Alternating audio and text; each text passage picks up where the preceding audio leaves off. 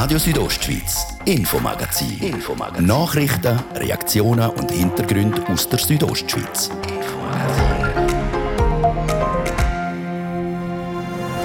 Der Tag danach, der Tag, nachdem die neuen Lockerungsschritte vom Bundesrat rausgekommen sind. Die betreffen unter anderem auch die Bäder und Wellness-Einrichtungen bei uns in der Region. Sie dürfen aber Montag wieder öffnen sehr große Freude für mich und auch für das ganze Team. Wir sind voller Optimismus jetzt in der Vorbereitung und voller Vorfreude auf die große Eröffnung am Montag. Und wie genau die Vorbereitungen aktuell laufen und was die grössten Schwierigkeiten sind für den Badebetrieb nachher, wir haben nachgefragt. Und auch für die Amateursportler geht es wieder an die Säcke. Ab dem Montag wird wieder trainiert. Jetzt kann man sagen, mal, es gibt in nächster Zukunft. Und jetzt sind äh, meine Spieler auch motiviert zum Trainieren. Wie heisst, dass die Spieler sind und ab wann dass es für die Fußballerinnen und Fußballer vom US Schluein Ilanz und von Chur 97 wieder losgeht, ihr hört es hier bei uns.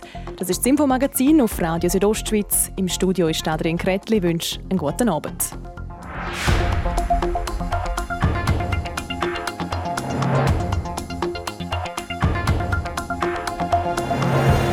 Wasser einlassen und ab Montag sprudelt es wieder so richtig los. Thermal- und Mineralbäder dürfen ihre Türen wieder öffnen, das nach einem halben Jahr Corona-Sprudelpause. Der Fabio Theus berichtet.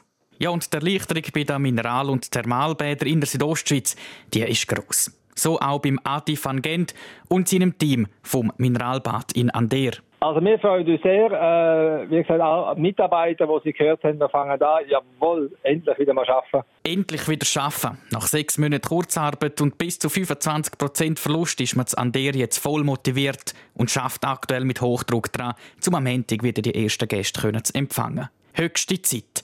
Wie in den letzten Monaten, die sind schon gerade ein bisschen trostlos und traurig. Aber eben, Trübsalblasen bringt nichts, darum schaut der Adi van Gent vom Mineralbad an der positiv nach vorne. Aber Menti kann er wieder unter Einhaltung vom Schutzkonzept 65 Leute in sein Bad lassen. Ohne Corona wären es 170 Leute. Stellt sich die Frage, Lohnt sich die Öffnung nächste Woche überhaupt? Also optimal ist das selbstverständlich nicht. Äh, aber ich bin froh, dass wir äh, wenigstens 65 dürfen reinlassen. Startet dort am Montag auch das Mineralbad Boin Engiadina in Schkuhl nach einer langen, schwierigen Zeit. Der finanzielle Schaden ist natürlich massiv. In unserem Fall macht es jetzt über die fünf, sechs Monate rund 1,6 Millionen Franken Umsatzverlust aus. Sagt der Chef vom Mineralbad in Schule, der Claudio Duschletta. Der finanzielle Verlust wird durch die Härtefallgelder aufgefangen. Im Fall von Schule greift zusätzlich die Gemeinde am Bad finanziell unter die Arme. Und so kommt nach einer schwierigen Zeit am Montag wieder ein Stück Normalität zurück. Damit bei der Wiedereröffnung auch alles klappt, gibt das Team vom Mineralbad Boin Enschadina Vollgas. Ja, unsere Leute äh, arbeiten natürlich äh, mit Hochdruck jetzt äh, dran, um die Anlage wieder in Betrieb zu nehmen. Wir haben mal angefangen, die Heizung anzustellen, damit das Wasser wieder warm wird. Und sonst ist es so, dass eben in der Reinigung und in der Sauna, in den Bädern nochmal alles sauber gebützelt wird, alles vorbereitet wird. Damit man am Montag die ersten Gäste wieder empfangen kann. Wie im Mineralbad an der darf auch der Claudio Duschlete in Schule nur eine begrenzte Zahl an Leuten in sein Bad reinlassen. Das bedeutet in unserem Fall, dass wir äh, statt normalerweise 320 Personen gleichzeitig nur etwa 160 Personen können reinlassen können. Das wird sehr wahrscheinlich im Juni gut funktionieren, kann ich mir vorstellen. Aber wenn dann äh, die Sommersaison wirklich losgeht, Juli, August, hoffe ich dann schon, dass die Zahl noch ein bisschen äh, nach oben korrigiert werden kann. Die Hoffnung teilt auch Danet Fink. Sie ist Geschäftsführerin vom Thermalbad Tamina Therma in Bad Ragaz.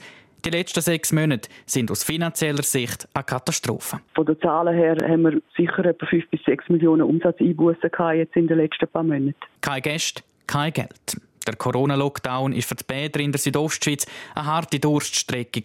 Auch für die Leute, die gerne in die Bäder gehen, um sich dort zu erholen. Und auf diese Leute setzt nicht Fink auch künftig. Ich bin mir sicher, dass aufgrund von der Corona-Krise das Bedürfnis nach Gesundheit noch stärker im Vordergrund steht. Natürlich auch der Entspannungsfaktor. Und das Gute daran ist, beim Baden darf man die Masken abziehen. Genauso in der Sauna. Grundsätzlich sagt man ja so, dass die Viren bei 80, 90 Grad in dem Sinn abgetötet werden. Aber Montag also kann man wieder Viertel Blut in die Sauna sitzen und in die Bäder schwimmen. Dort aber bitte mit Badhosen. Der Fabio Theus hat berichtet über die Wiedereröffnung der Thermal- und Mineralbäder am nächsten Montag.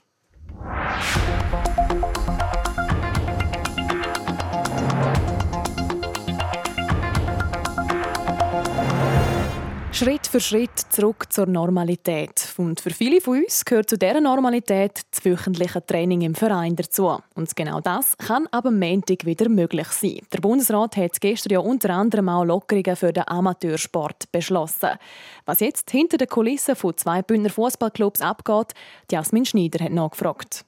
Das lange Warten im Amateurfußball hat ein Ende. Ab Montag ist Mannschaftssport mit bis zu 50 Leuten wieder erlaubt. Heißt, auch die Bündner Fußballclubs dürfen wieder auf der Rasen. Die Freude über diese Lockerungen ist gross, wie der Präsident vom Fußballclub Chur 97, der Tino Schneider, sagt. Wir sind mal sicherlich froh, dass der Bundesrat uns jetzt richtig vorgegeben hat, wie es weitergeht. Und wir freuen uns jetzt, dass wir ein Zeichen gekriegt haben, dass wir da nicht noch mit grösseren Einschnitten rechnen Nächste Woche geht es dann schon wieder los mit dem ersten Testspiel und das erste Meisterschaftsspiel steht dann am 20. Juni an.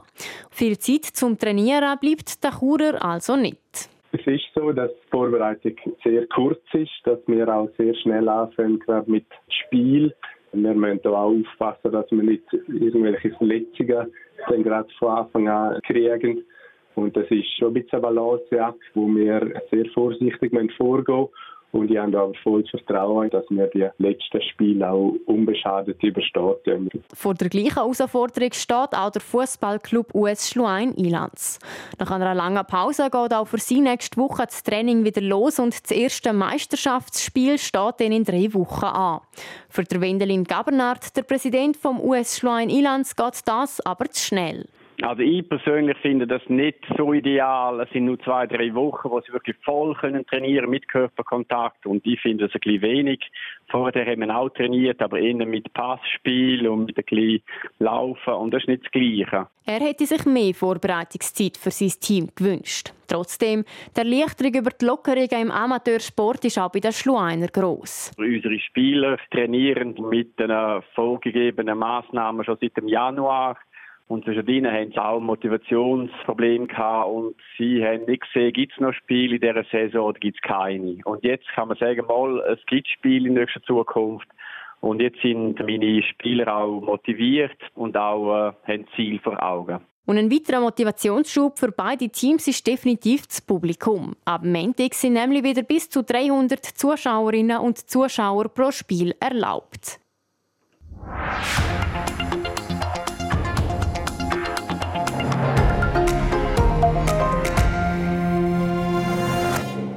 Die imposante Rheinschlucht, das Landwasserviadukt, die Altstadt von Chur oder der Nationalpark, das nur ein paar Sehenswürdigkeiten hier bei uns in Graubünden. Und all die Highlights und beliebten Ausflugsziele, die gibt es neu vereint auf einer Tour. Auf einer Rundreise zu den schönsten Flecken von Graubünden.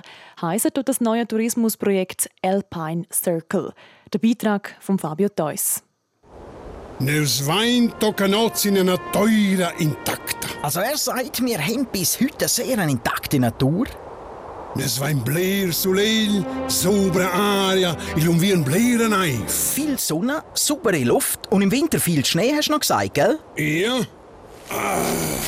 In Aschen lungatsch wein sie neus, in Aschen Kujoina und in Aschen wo der vier.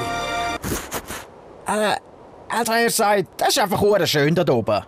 Ja, nicht nur der Can und der Tschatschen, die beiden Bündner Aushänge Steinböcke von Graubünden, wissen, dass es in Graubünden halt eben schon hure schön ist. Auch die Marketingorganisation Graubünden Ferien weiss das nur zu gut. Darum lanciert sie ein neues Tourismusprojekt.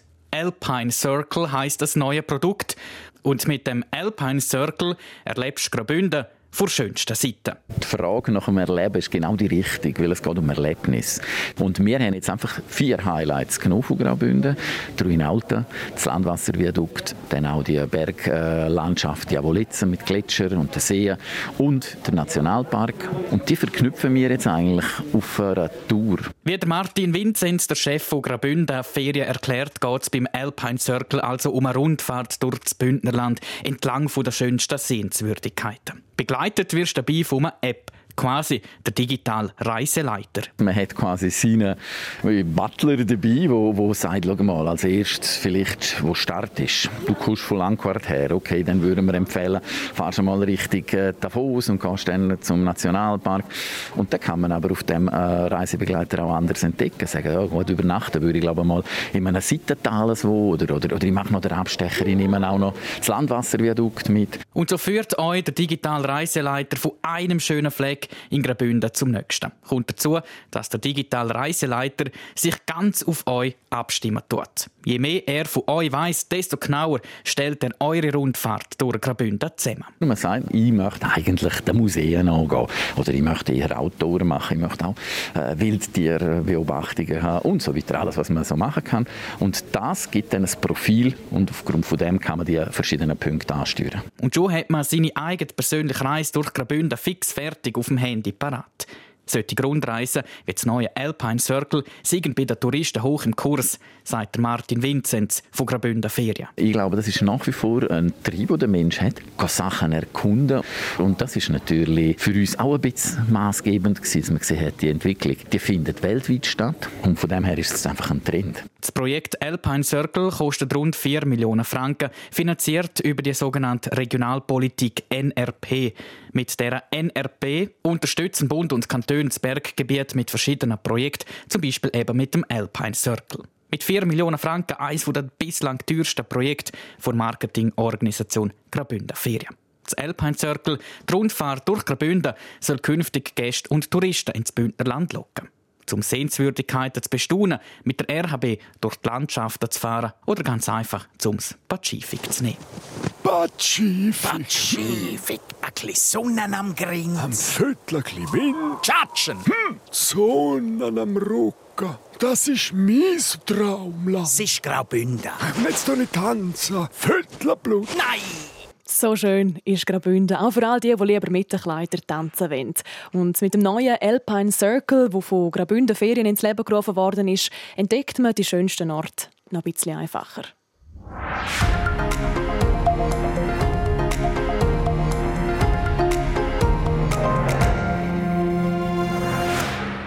Traditionell ist auch der Sonntagmorgen die Zeit, wo beim einen oder bei der anderen für die Kirche reserviert ist. Diese Woche soll aber ausnahmsweise auch noch der Freitagabend dazukommen. Und zwar im Rahmen der Langen Nacht der Kirchen. Da bieten nämlich die verschiedensten Kirchen diverse Events an, wie der Beitrag von Jasmin Schneider zeigt.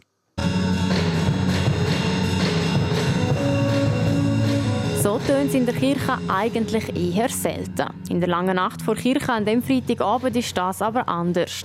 Konzert von Rock bis Klassik, Lesungen, Kirchturmbesichtigungen, Podiumsdiskussionen, Kinderunterhaltung. Das nur ein paar Programmpunkte, die Kirchen im ganzen Kanton an dem Freitag anbieten. Mit einem grossen Ziel wird Erika Gehensli, die Präsidentin vom Evangelischen Kirchenrat Graubünden, erklärt. Wir wollen mit der Veranstaltung ein Zeichen eine für Freude setzen, oder? Dass langsam nach und nach und sorgfältig das gesellschaftliche Leben wieder kann erwachen, auch wenn wir wissen, es ist noch nicht vorbei, aber doch im Rahmen, was möglich ist, wenn wir doch den Leuten zeigen, es sind wieder Begegnungen Begegnungen, es sind wieder gemeinsame Feiern, gemeinsame gute Abende verbringen. Das ist wieder möglich. Konkret machen rund 30 reformierte Kirchen aus allen drei Sprachregionen mit. Der Anlass wird aber auch über die Kantonsgrenzen herausgeführt. Der Ursprung befindet sich nämlich in einem von unseren Nachbarländern. Das Projekt von der Langen Nacht ist in äh, Österreich entstanden. Es ist dann übergeschwappt auf Deutschland. Die haben auch angefangen mitzumachen. Und dann ist es vor vier Jahren hat es auch Landeskirchen in der Schweiz gegeben, Aargau zum Beispiel. Letztes Jahr hätte dann auch die reformierte Landeskirche Graubünden mitmachen Wegen Corona ist das dann aber nicht möglich gewesen, wie Erika Gahensli sagt. In dem Jahr ist das anders, auch wenn die Durchführung lang auf der Kippe gestanden ist. Die Herausforderungen kennen alle, die Veranstaltungen geplant haben in diesem Jahr das waren gross. Und natürlich alle Massnahmen, die Anzahl in den Kirchen, die Anzahl in den Kirchgemeindehäusern, die ist beschränkt. Wir müssen die Abstandspflicht einhalten, wir müssen die Maskenpflicht einhalten und an das halten wir uns. An die lange Nacht vor Kirche geht darf jeder. Es sei keine Anmeldung im Voraus nötig und auch die Konfession spielt keine Rolle. Das Angebot gilt für alle, so wie das Angebot der Kirchen eigentlich immer allen offen steht. Ich habe gesagt, wir machen Türen auf, wir breiten den Teppich aus und alle sind herzlich eingeladen. Es sind also alle eingeladen, einen Freitagabend in der Kirche zu verbringen. Das, obwohl eigentlich traditionell ja der Sonntagmorgen für die Kirche reserviert wäre. Aber auch das hat seinen Grund. Freitagabend ist ein typischer Ausgangstag und wir haben gefunden, das passt, um die Leute einfach auch wieder einmal in die Kirche locken, am Abend miteinander Zeit verbringen. Und so kommt es, dass der Freitagabend in ganz Mitteleuropa am 6 die Kirchenglocken läuten und die Leute dazu eingeladen werden, den Alltag für ein paar Stunden zu vergessen. Das genaue Programm vom Freitagabend das es im Internet unter langer, lange Nacht der Kirchen.ch. Und als nächstes schauen wir noch ein bisschen weiterführen in Zukunft, nämlich auf den 13. Juni. Dann stehen in der Schweiz wieder die Abstimmungen an. Unter anderem befinden wir befinden wir eben auch über das Antiterrorgesetz, das Neue. Um was es da genau geht, die Argumente der Befürworter und der Gegner, das im zweiten Teil vom heutigen Infomagazin. Zuerst jetzt aber die Comeback-Nachrichten und vorher noch ein bisschen Werbung. Du möchtest ein Instrument spielen, in einem Ensemble musizieren und brillieren? Dann komm in die Musikschule Chur.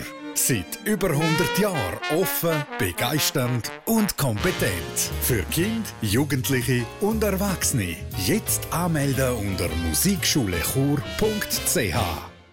Bis zum Sonntag gibt es bei Manor 20% Rabatt auf fast das ganze Non-Food-Sortiment und 10% im Manor Food Supermarkt. Exklusiv mit der Manor-Karte. Wer keine hat, kann ganz einfach im Manor Warenhaus oder auf manor.ch eine bestellen und sofort profitieren. Guten Abend auf RSO, es war halb sechs. Jetzt kompakt informiert mit dem Gian Andrea Cola. Die Schweizer Eishockey-Nationalmannschaft hat heute Nachmittag an der Weltmeisterschaft in Lettland gegen die Slowakei gespielt und das Spiel mit 8 zu 1 gewonnen. In der Schweiz und in Liechtenstein sind dem Bundesamt für Gesundheit BAG heute innerhalb von 24 Stunden 992 neue Coronavirus-Ansteckungen gemeldet worden.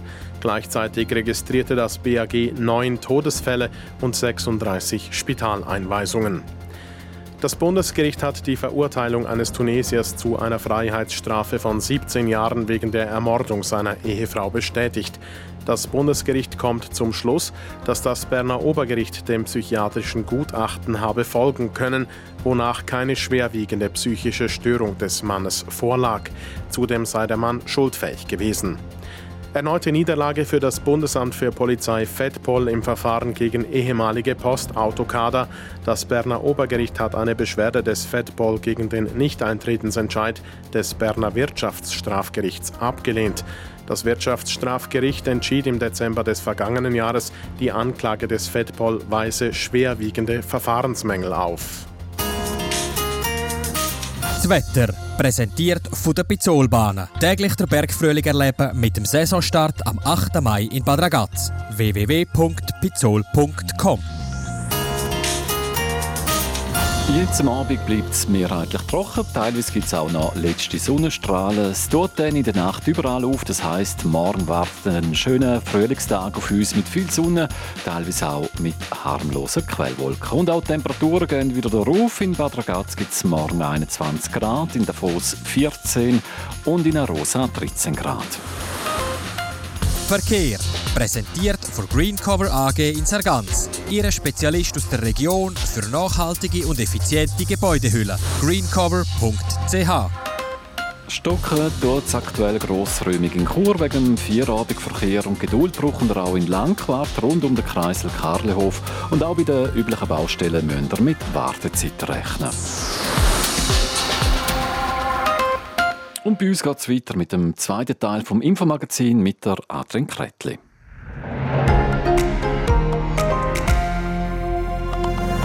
Radio Südostschweiz, Infomagazin. Infomagazin. Nachrichten, Reaktionen und Hintergründe aus der Südostschweiz.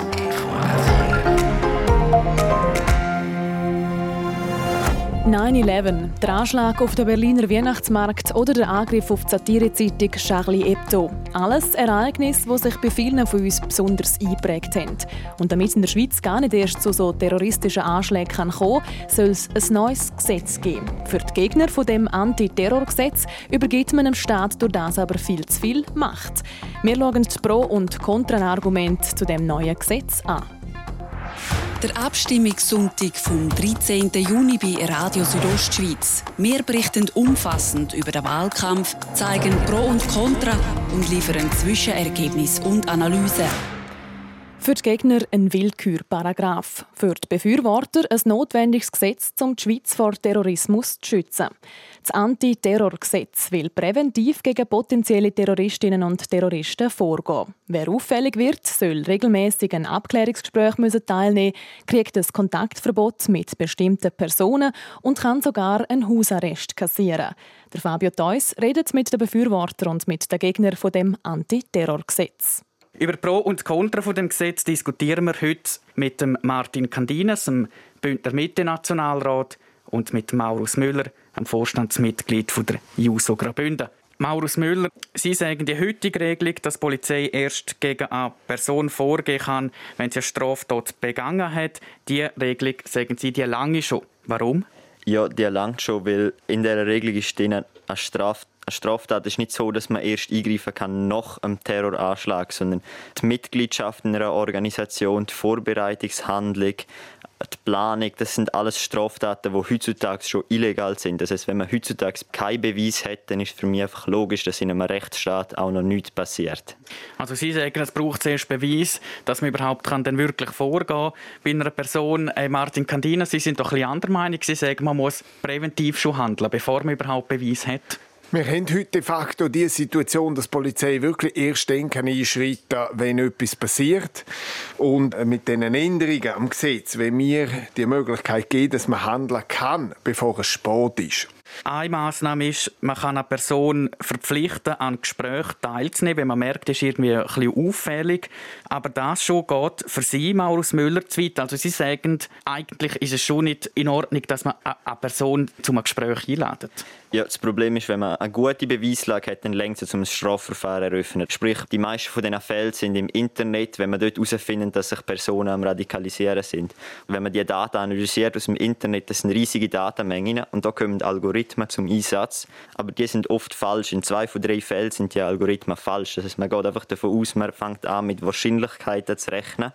Und wenn man dann so Prognosen stellt, die falsch sind, ist es empirisch bewiesen, dass wenn man präventiv Leute schon also bestraft oder auch mit dem Gespräch, dass sie sich dann erst recht radikalisieren oder die Radikalisierung beschleunigt wird. Also im, im schlimmsten Fall hat das Gesetz sogar noch eine negative Auswirkung. Also negative Auswirkung, sagt der, äh, Maurus Müller, äh, Martin Candinas. Sie sagen nein. Das ist natürlich völlig falsch. Es wird sicher nicht negative Auswirkungen haben. Wir wissen heute auch vom Nachrichtendienst vom Bund, dass man davon ausgeht, dass 60 Personen äh, betroffen wären in der Schweiz von dem Gesetz aktuell. Und dann hat man die Gesprächsteilnahmepflicht gemacht. Und dort sieht man auch, was sind Beweggründe. Wie argumentiert jemand, dass er sich irgendwie in diesen Terrorgruppen in Kontakt steht. Und eins müssen wir auch sagen, Bundesamt für Polizei wird nicht einfach aktiv, sondern darf nur aktiv werden, wenn Kantone kommen und sagen, wir haben das Problem, wir brauchen Unterstützung und wir wollen das geklärt haben.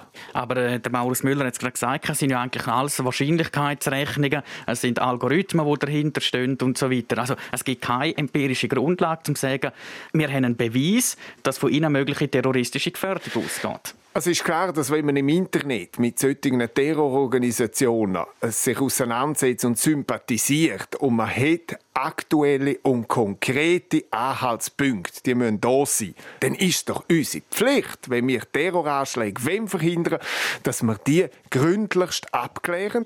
Und das ist Prävention. In allen Bereichen reden wir immer von Prävention, Prävention, Prävention. Nur beim Terror, da sollte man zuerst die harten Fakten haben und erst dann dürfen etwas unternehmen. Und das geht nicht, wenn wir weiterhin eine sichere Schweiz haben. Hm. Es gibt aber auch Stimmen, die sagen, gerade aus der Gegnerschaft, das Antiterrorgesetz ermöglicht den Freiheitsentzug bei Kindern. Ähm, und das widerspricht der UN-Kinderrechtskonvention, weil die Massnahmen von dem Antiterrorgesetz können auch gegen Kinder ab 12 Jahren angeordnet werden. Kann denn einem zwölfjährigen Kind schon angesagt werden, dass sie ein potenzieller Terrorist ist? Also meiner Ansicht nicht, noch nicht. Wenn, dann müssen dahinter wird er radikalisiert oder instrumentalisiert von anderen. Also wir müssen nicht anfangen, nach Kindern zu suchen und die probieren äh, quasi dann so zu überwachen, das ist der falsche Weg. Wir müssen, wenn wir äh, richtige Präventivmaßnahmen machen gegen Terroranschlag, dann müssen die deeskalierend sein und wenn dann im, im schlimmsten Fall, wenn so eine Prognose auch noch falsch ist, dann, dann will ich dann auch nicht der Vater vom Kind sein, wenn es plötzlich angeschuldigt wird, ein Terrorist zu sein. Weil im Internet kann man schnell mal irgendwo herkommen, wo man eigentlich nicht herkommen wollen und dann ist es nachher auch ziemlich schlecht. Und man kann sagen, eigentlich mit dem Gesetz nimmt man die Verantwortung bei den Eltern weg. Nein, natürlich nicht. Aber die Eltern haben auch nicht in allen Familien die absolute Kontrolle. Und das, was wir auch wissen, ist, dass die Dschihad-Reisenden aus der Schweiz von Winterthur sind 15 und 16 Jahre alt waren. Also, wir haben schon heute Anzeichen, dass das bei Jugendlichen, bei Pubertierenden kann vorkommen. Und dann ist wirklich die Frage, wieso soll man nicht die abklären? Zum Beispiel könnte man dann kommen und sagen, ähm, bleiben wir gerade bei dem Beispiel von Kindern, die vielleicht in Kontakt sind mit einem terroristischen Umfeld, könnte man dann kommen und sagen, ihr dürft euch nicht mehr mit solchen Leuten, vielleicht im Internet, ähm, äh, in Kontakt treten. Ist das äh, Freiheitsberaubung, Maurus Müller, aus Ihrer Sicht? Ja, nein, wenn, Sie, wenn man jetzt von Dschihad-Reisenden redet, die 15 oder 16 Jahre alt sind, dann ist das ja heutzutage schon illegal, wenn du so eine Reise machst oder wenn du gross Mitglied bist in so einer Organisation, ist das heute auch schon strafbar. Dann lenkt auch die Beweislast, um ein Strafverfahren zu eröffnen und dann braucht es das Gesetz nicht. Und wenn man ein Kind mit zu wenig Beweis einfach mal schon präventiv unter Beobachtung stellt, dann ist das meines Erachtens einfach falsch, weil das, das schränkt das Recht von einem unglaublich ein. Kommen wir doch weg von dem Beispiel. Bei den Kindern gehen wir her zum Begriff Terrorismus. Gegner sagen, ähm, die Definition von Terrorismus die ist schwammig, öffnet Tür und Tor für Willkür. Sie, Martin Candinas, wo Ja sagen zu dem Antiterrorgesetz, definieren Sie doch einmal Terrorismus. Machen Sie den, den, den Schwamm einmal trocken. Gut, die Definition die haben wir im Gesetz drin und das ist Begehung oder Androhung von schweren Straftaten oder mit der Verbreitung von Furcht und Schrecken. Und genau darum haben wir auch wissen, wie viele Leute würden unter dem Titel von Terrorismus heute fallen, wo von dem Gesetz betroffen wären. Und da sagt man, im Moment geht man davon aus, es wären 60 Personen. Also Sie, Martin Cadinas, haben jetzt den Terrorismus-Definitionsbegriff eigentlich aus dem Antiterrorgesetz rausgelesen. Langt Ihnen das, Maurus Müller? Nein, überhaupt nicht. Und die Definition hat jetzt so mega schön tönt, wenn man sie so sagt. Aber wenn man genau heranschaut, ist eben das Problem in dieser Definition drin. Furcht und Schrecken ist ein sehr weit dehnbarer Begriff und in der Definition vom Terrorismus ist in keiner Art und Weise drin, dass man Gewalt anwenden muss. Sprich, die Gefährlichkeit von dem Gesetz ist, dass plötzlich verschiedene politische Organisationen einen Klimastreik oder eine antifaschistische Demo wird plötzlich als Terrorismus abtun. Das ist eine zu schwammige Terrorismusdefinition. Also man könnte es konkretisieren, Martin Candinos, und sagen, gut, jetzt haben wir vielleicht eine Gruppe von fünf Leuten und äh, die gehen irgendwo auf die Straße und dann kommt die Polizei und sagt, oh, äh, ihr verbreitet schon Furcht und Schrecken, ohne das wirklich noch genauer zu definieren. Und dann könnte man sagen, ihr fünf fünf, ihr kriegt jetzt eine Ortsbeschränkung aufgebrummt. Nein, das ist natürlich völlig absurd, dass das Verständnis so ist. Das ist klar, dass das niemandem im, im Sinn kommt, dass man Klimastreiken in, in, in, in, in dem Bereich hinein. Da geht es um die, die wirklich wollen, einer grossen Menschenmasse ein Schlechtes antun. Und nicht zuletzt, wenn man auf die Straße will demonstrieren, dann glaube ich, müssen wir schauen, dass die demonstrieren können, ohne Angst haben, dass ein LKW plötzlich reinfährt oder ein Dschihadist in dieser Menge herumschießt.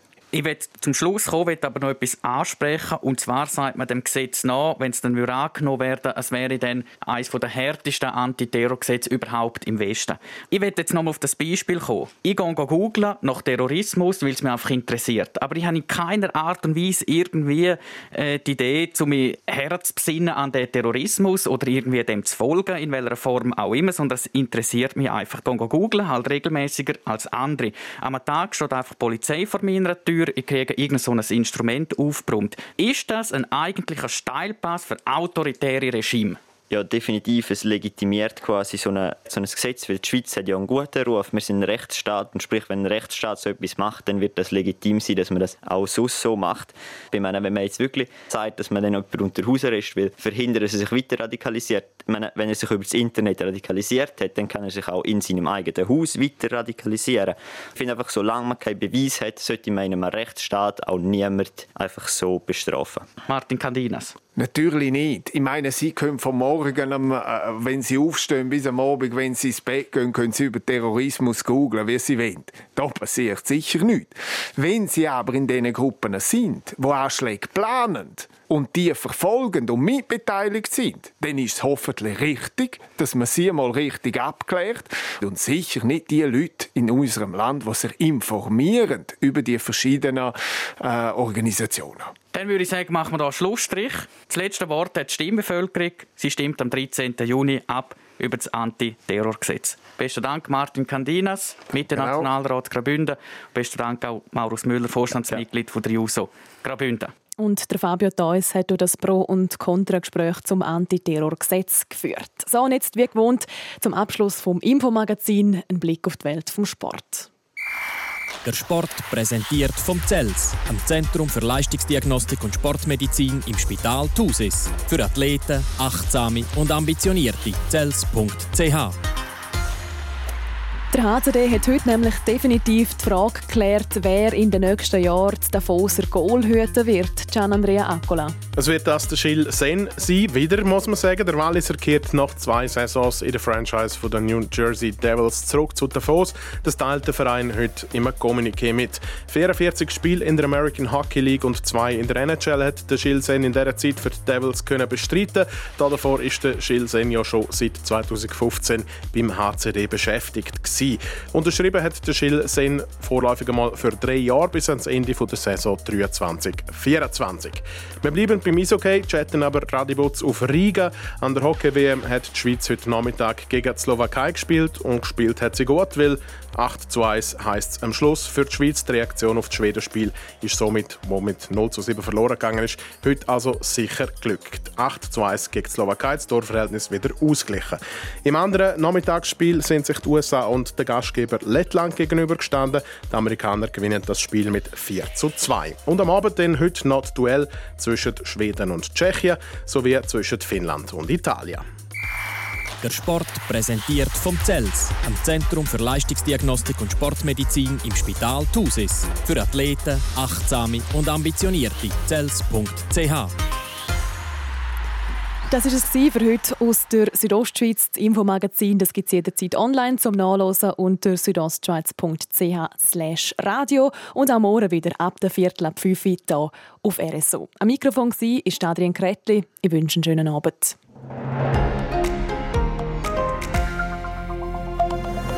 Radio Südostschweiz, Infomagazin. Infomagazin. Nachrichten, Reaktionen und Hintergründe aus der Südostschweiz. Infomagazin.